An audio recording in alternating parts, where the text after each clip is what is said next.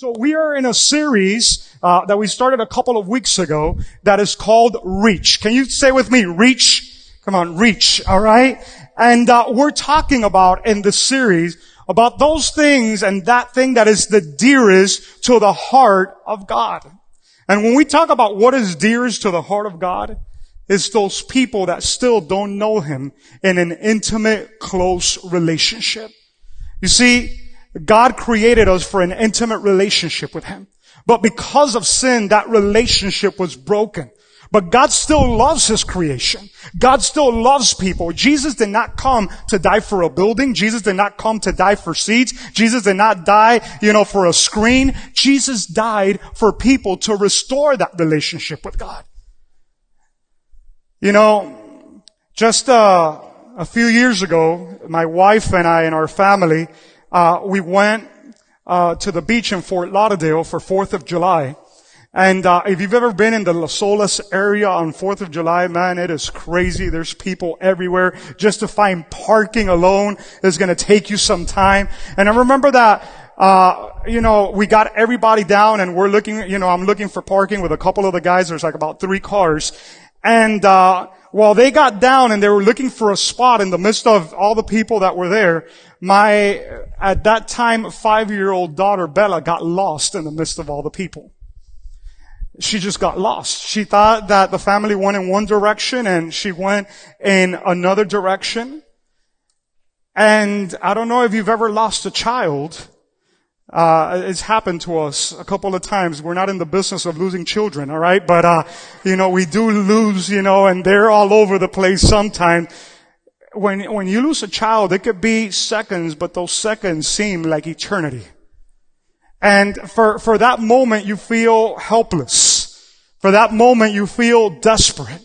In that moment, you know, you have a hundred thoughts crossing your mind. Are they okay? Did somebody snatch them? What happened to them? And you have all these horrible feelings coming inside.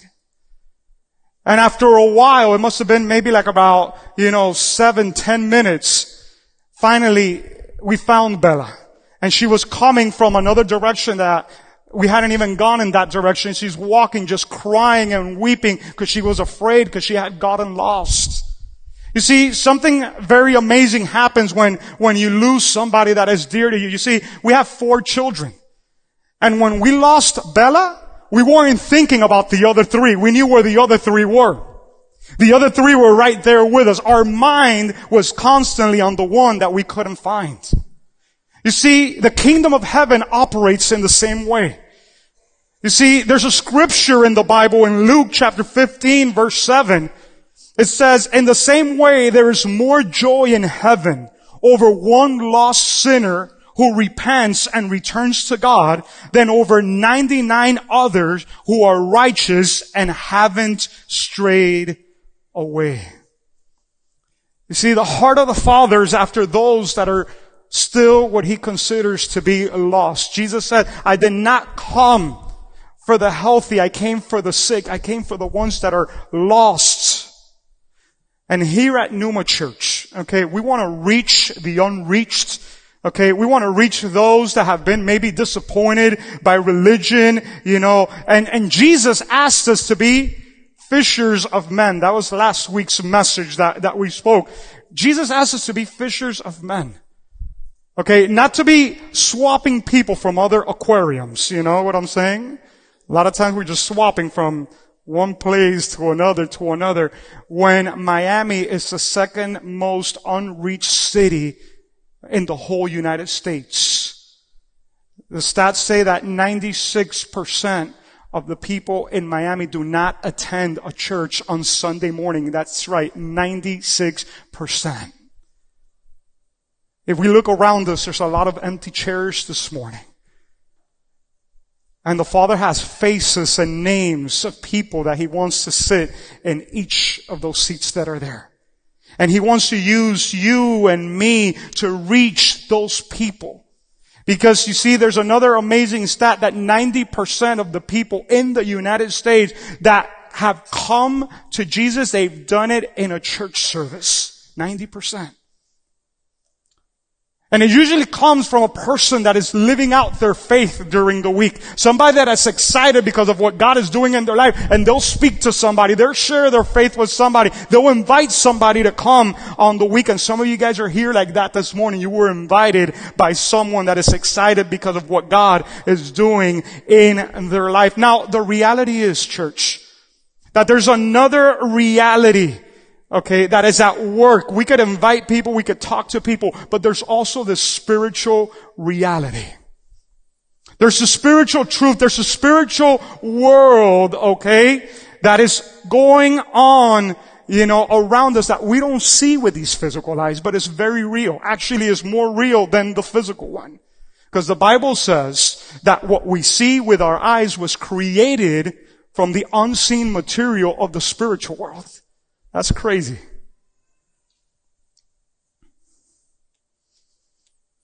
And there's so many people that are dealing with so many things in their lives. You might be like that this morning in this place. That you're going through so many issues, so many situations that you hear somebody come and invite you and come to church and God has a plan for you and He wants to do this and He wants to do that. But the reality is that sometimes we are in a place that even to receive the help that we need is difficult. See, my wife was sharing the story in the Numa Night last time that we met here last uh, fourth Wednesday. And she was sharing about this lady that we saw as we were driving by Coral Way on a Sunday. And we're driving around on Coral Way and we see this lady. All of a sudden we're in a red light and this lady across the street just walking around with raggedy, filthy clothes goes into the garbage can. And she pulls out a cup from the garbage can and she just starts drinking what was inside that cup. My kids saw it. I saw it. Our heart was broken.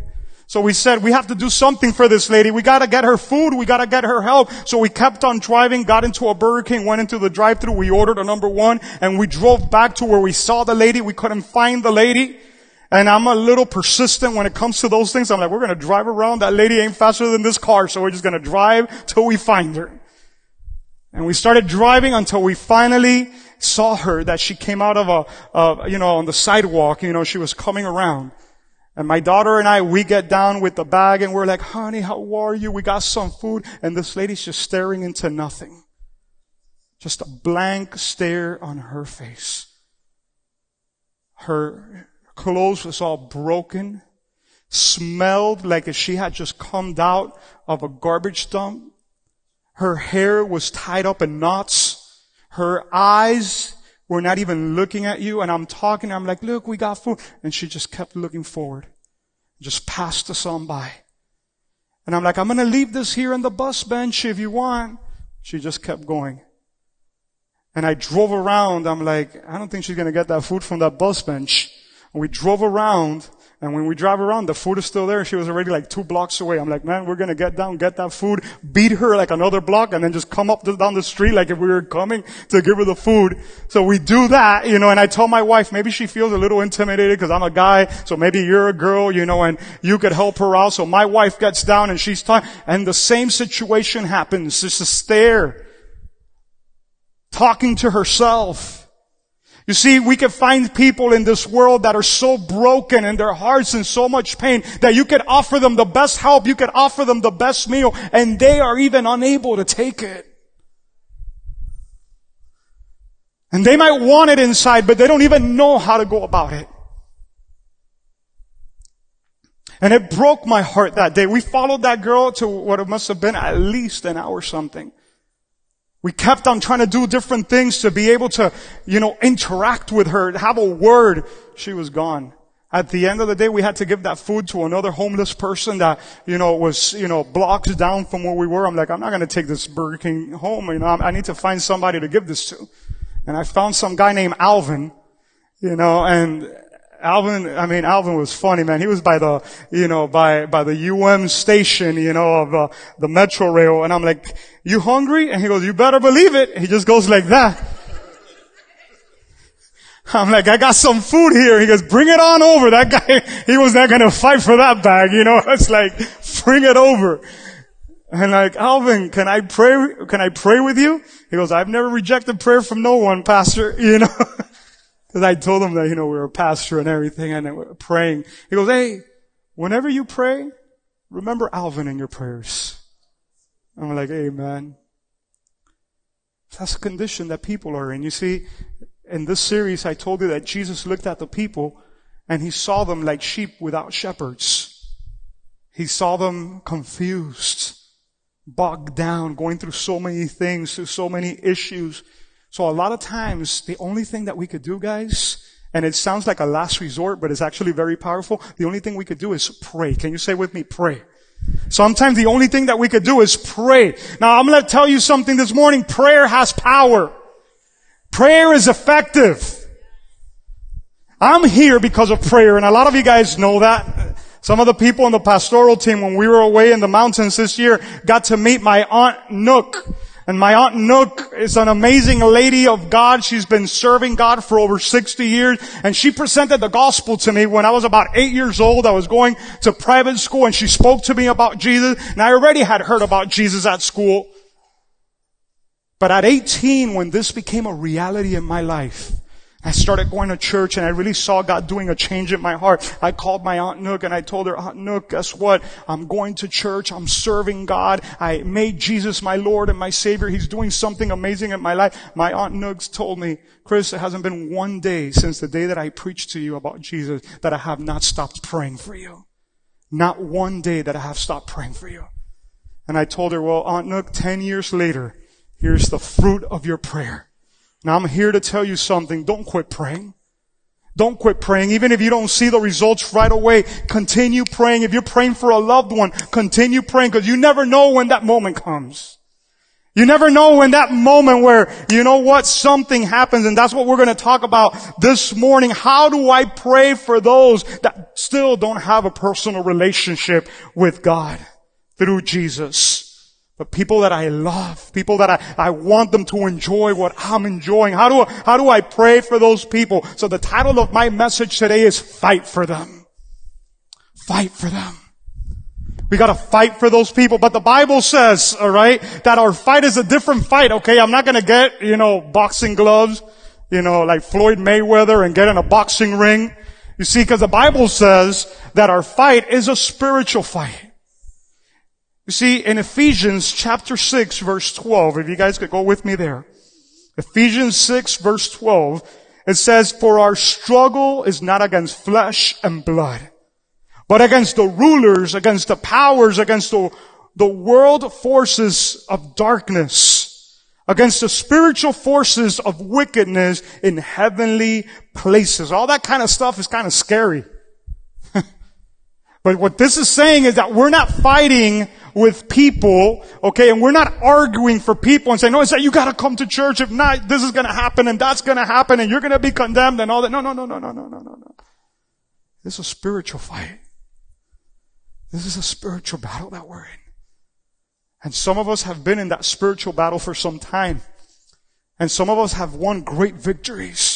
And some of us have seen God come through in amazing ways. People sitting in front of me today that I know your testimonies. I know your stories. I know how hard and how, from how far you've come and what God has done in your life. And that's the same way that we gotta do and pray for the people that we love, that we care for, that are not in that relationship with God that we would like to see them yet. So we fight in the spirit praying for those that we want them to know God. So how do we pray for them? That's what I'm going to share. Number one, write this down. Number one, we pray that the Father would draw them to Jesus. We pray that the Father would draw them to Jesus. That's number one. If we go to John chapter 6, verse 44. John chapter 6, verse 44.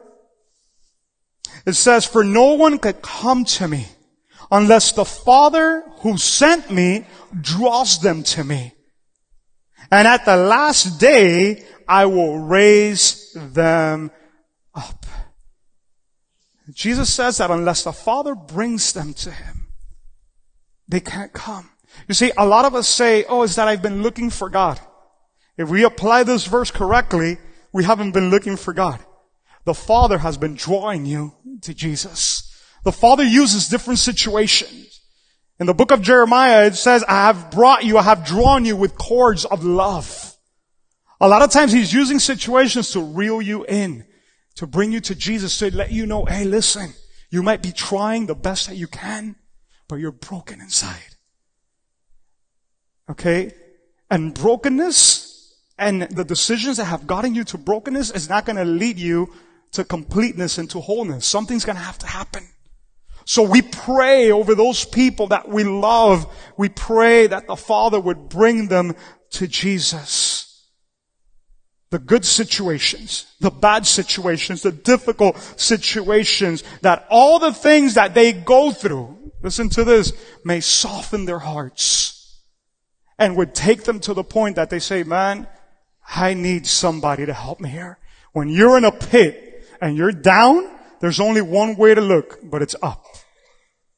So we pray, Father, draw these people to Jesus. Number two, the second thing that we pray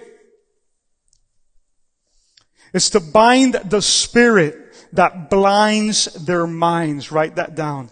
We want to bind the spirit that blinds their minds. Now this is very powerful. And if I'm going to stay on a point, is this one here for a second. Second Corinthians 4 4. Second Corinthians 4 4. We want to bind the spirit that blinds the minds of those that we love, that we care for. We're fighting for them. Second Corinthians 4 4 says, Satan, who is the God of this world. Who's the God of this world? That's hard. That's a hard scripture. Who's the God of this world? Satan, according to this.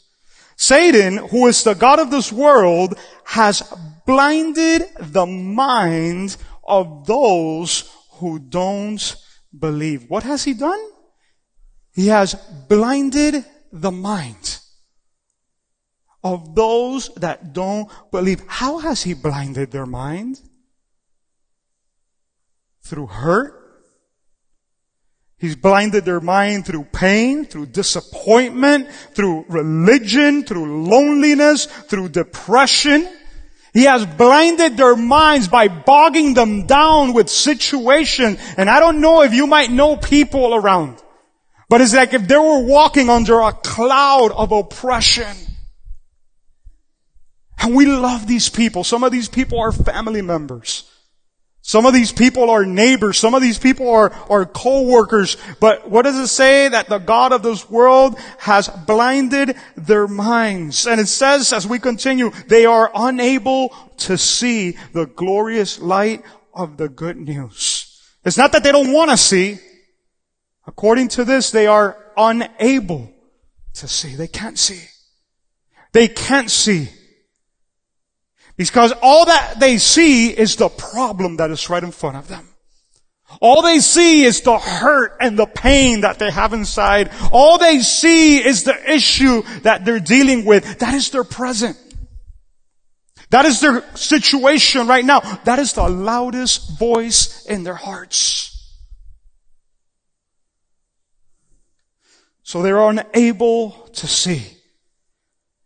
And it says that because they're unable to see, they can't see the glorious light of the good news. They don't understand this message about the glory of Jesus Christ. The pain, the situation blinds them and you might be telling them and they might be seeing it in your life, but they have issues.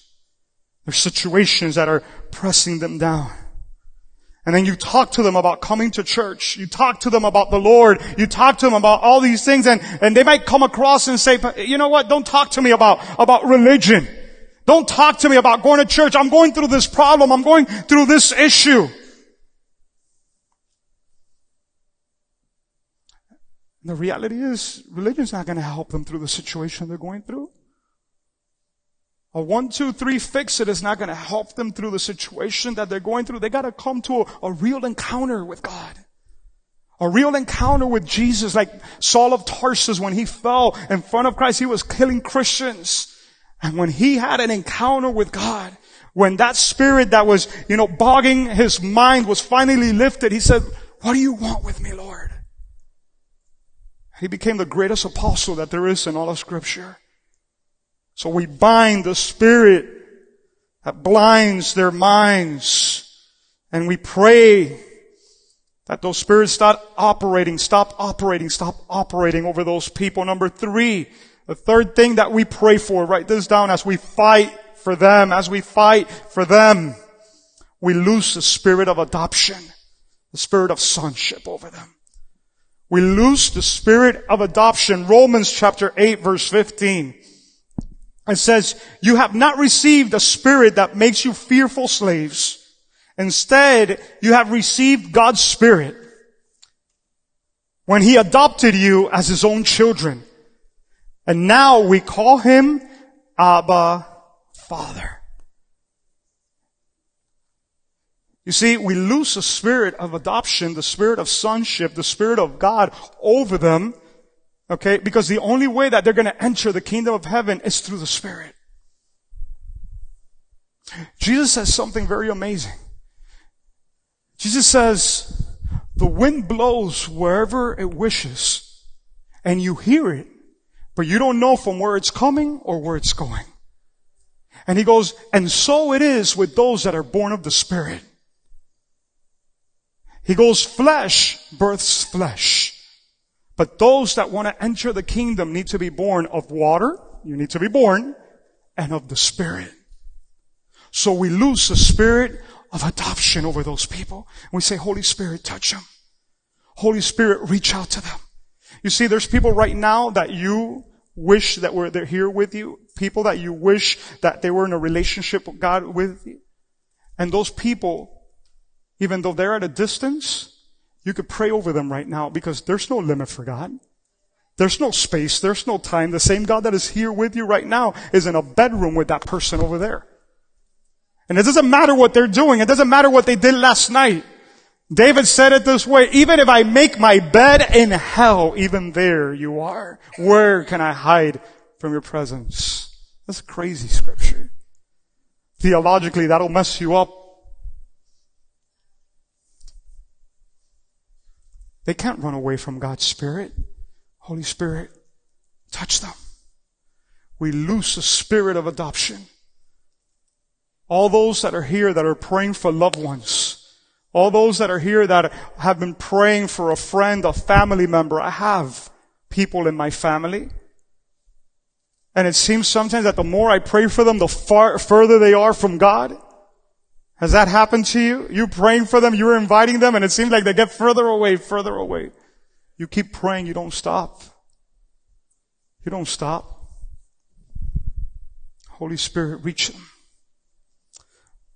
Number four, as we fight for them. Oh, I love this one.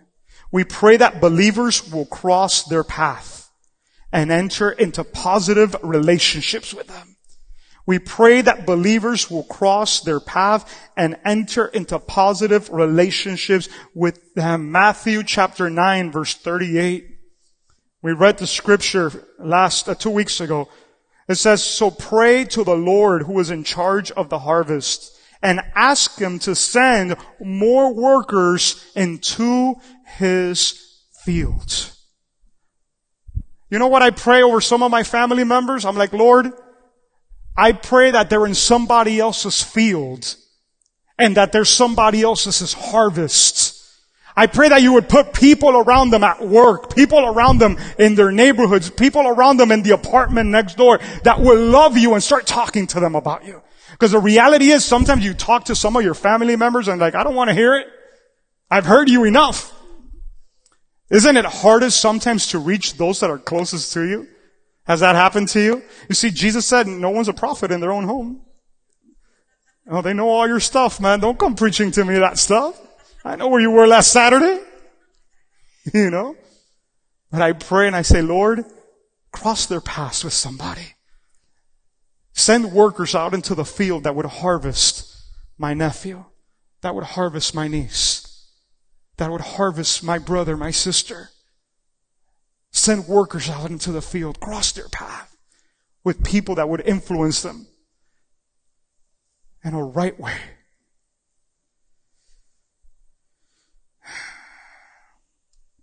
And I want to challenge you guys here at Numa Church today. Get around sinners What did the pastor just say? Get around sinners. Sometimes all the time, church people are around church people and holy people. And like, guys, I don't want to be around those people. Those people curse. Oh, you forgot the last time you cursed? In three years, you got so holy that all of a sudden, now, oh, keep that away from me, Lord. Oh, you don't remember where you came from. You've been here so long already that sort of forgot street language. We need to get around some people because you don't know, listen to this, when that's a field that God's putting you in because He wants you to harvest those souls for eternity. And if you're around holy people all the time, you're not going to harvest them. It's a word to the wise this morning.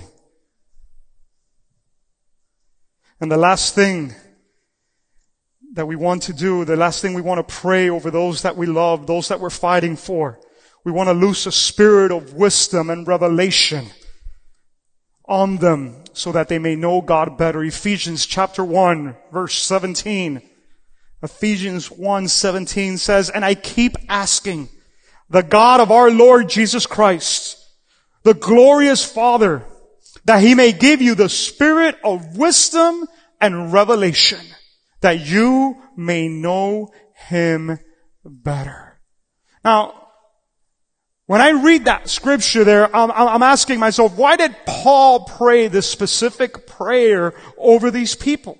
Why did he pray that God would give them a spirit of wisdom and a spirit of revelation? Very easy, guys, because we need wisdom from God to know if the things that we're doing,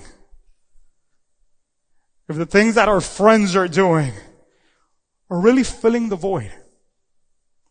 If those things are really filling the void, is it doing it for you?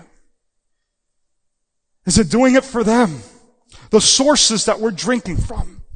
So we need a spirit of wisdom to see, is this going to really work out for me? Is this really going to help me? Is this going to help my friends? And then it says that we need a spirit of wisdom and revelation. We need the revelation of the one true God. And they need that revelation. Who He is what He's promised. You see, you can't get to Jesus, going back to the first point, unless He is revealed. There was a moment that Peter came up with this great statement and he says, you know, Jesus asking, who do the people say that I am? And Peter says, you are the son of the living God. And Jesus turns around to Peter and says, Peter, flesh and blood has not revealed this to you, but only my Father which is in heaven. We need revelation and those people need revelation to know Him better. And this is how we fight for those that we love. This is how we fight for those that are dear to our hearts, for our friends, for our neighbors, for our co-workers. Number one, you pray that the Father would draw them to Jesus. Number two, you bind the spirit that blinds their minds. Number three, you loose the spirit of adoption. Number four, you pray that believers would cross their paths. And number five, we pray that the spirit of wisdom and revelation would be loosed upon them, that they would know Him better. I want to ask you to close your eyes this morning. You see, God wants to use us. He wants us to reach out to those that don't know Him, that are lost. That story that I shared with you at the beginning of this message. As earthly parents, we were desperate to find our daughter. And today I want to pray over you as we come to the close of this service. Father, we thank you, we honor you, we bless you we come into this place of worship as one family. And we thank you for your word upon our lives. And today, Lord, we are learning how to pray for those that are dear to you. People that don't know you yet. And I pray, Lord, that you would do a work in our hearts in each of us that are here in this place that we would be moved towards compassion for those that are looking for answers to some of the biggest issues in life, Lord. Those that are going through trials, tribulations, depression. Those that are going into suicide thinking that they're going to resolve a temporal problem with a permanent decision. Father, I pray that you would use us, your church, in different places, Lord, in the community, in our workplace, Lord, when we're hanging out with our friends, my God, that we could be light in the middle of darkness. That we could bring hope. Hope. We could bring hope, Lord. Lord, allow us to pray more effectively, Lord. And that our prayers can make a difference for eternity in the lives of those that we're lifting up before you, Lord. That these simple tools that we're learning today could help make a difference, Lord. The same way that my aunt's prayer made a difference in my life, Lord. And there with your heads bowed and eyes closed, I want to extend an invitation because I know that this morning we have people in this place that might be telling themselves, I don't know if I know God the way that you've been talking about, Pastor, in an intimate way, in a, in a deep way. I don't know if He's filling all these areas of my heart. And maybe you've been searching. And maybe you've been filling your soul with many things, but at the end of the day, you still feel empty. There might be pain and hurt that has blinded you to a greater truth. You see, that void can only be filled in a relationship with God the Father through Jesus Christ. And today, this morning, if you invite Jesus into your heart, the Bible says that your sins will be forgiven and you become a son or daughter of God today and you start living for a greater purpose. You receive the gift of eternal life, the Bible says, and you'll be sealed with the precious Holy Spirit of God. And I'm here to tell you, whoever you are, there's not a better way to leave this place this morning. There's not a better way to start out this week than to know that you're a son, you're a daughter of God, and there's a miracle going on inside of you. So I want to invite you that if you believe that I'm talking to you and you need to make this decision, you make this prayer with me and you say with me, Lord Jesus, today I invite you into my heart. I ask you to forgive me of all my sins. Today, I take the step to ask you to be my Lord and my Savior. Today I recognize, Jesus, that you took my place on that cross to pay for my sins.